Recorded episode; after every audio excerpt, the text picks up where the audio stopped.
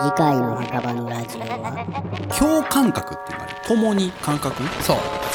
人が生きている中でうん5つの感覚しかないわけがないじゃんなんかなんか表現しづらいもんあるなきっとな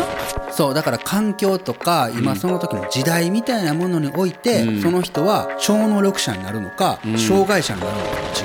ああのな、隣の部屋に誰かおってその人が座ってるか立ってるかなんとうなくわー気 持ち悪い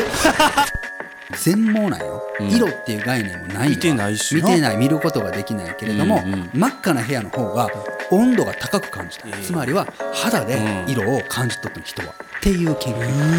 ーわちょっと待ってああ青に黄色、青はいには黄色いでしょ、うんで青って4なんよ俺の中で黄色8なんよ そしたらいいけど伸びたのよ俺の中で。意見はのび太で偶数である Spotify 独占配信墓場のラジオ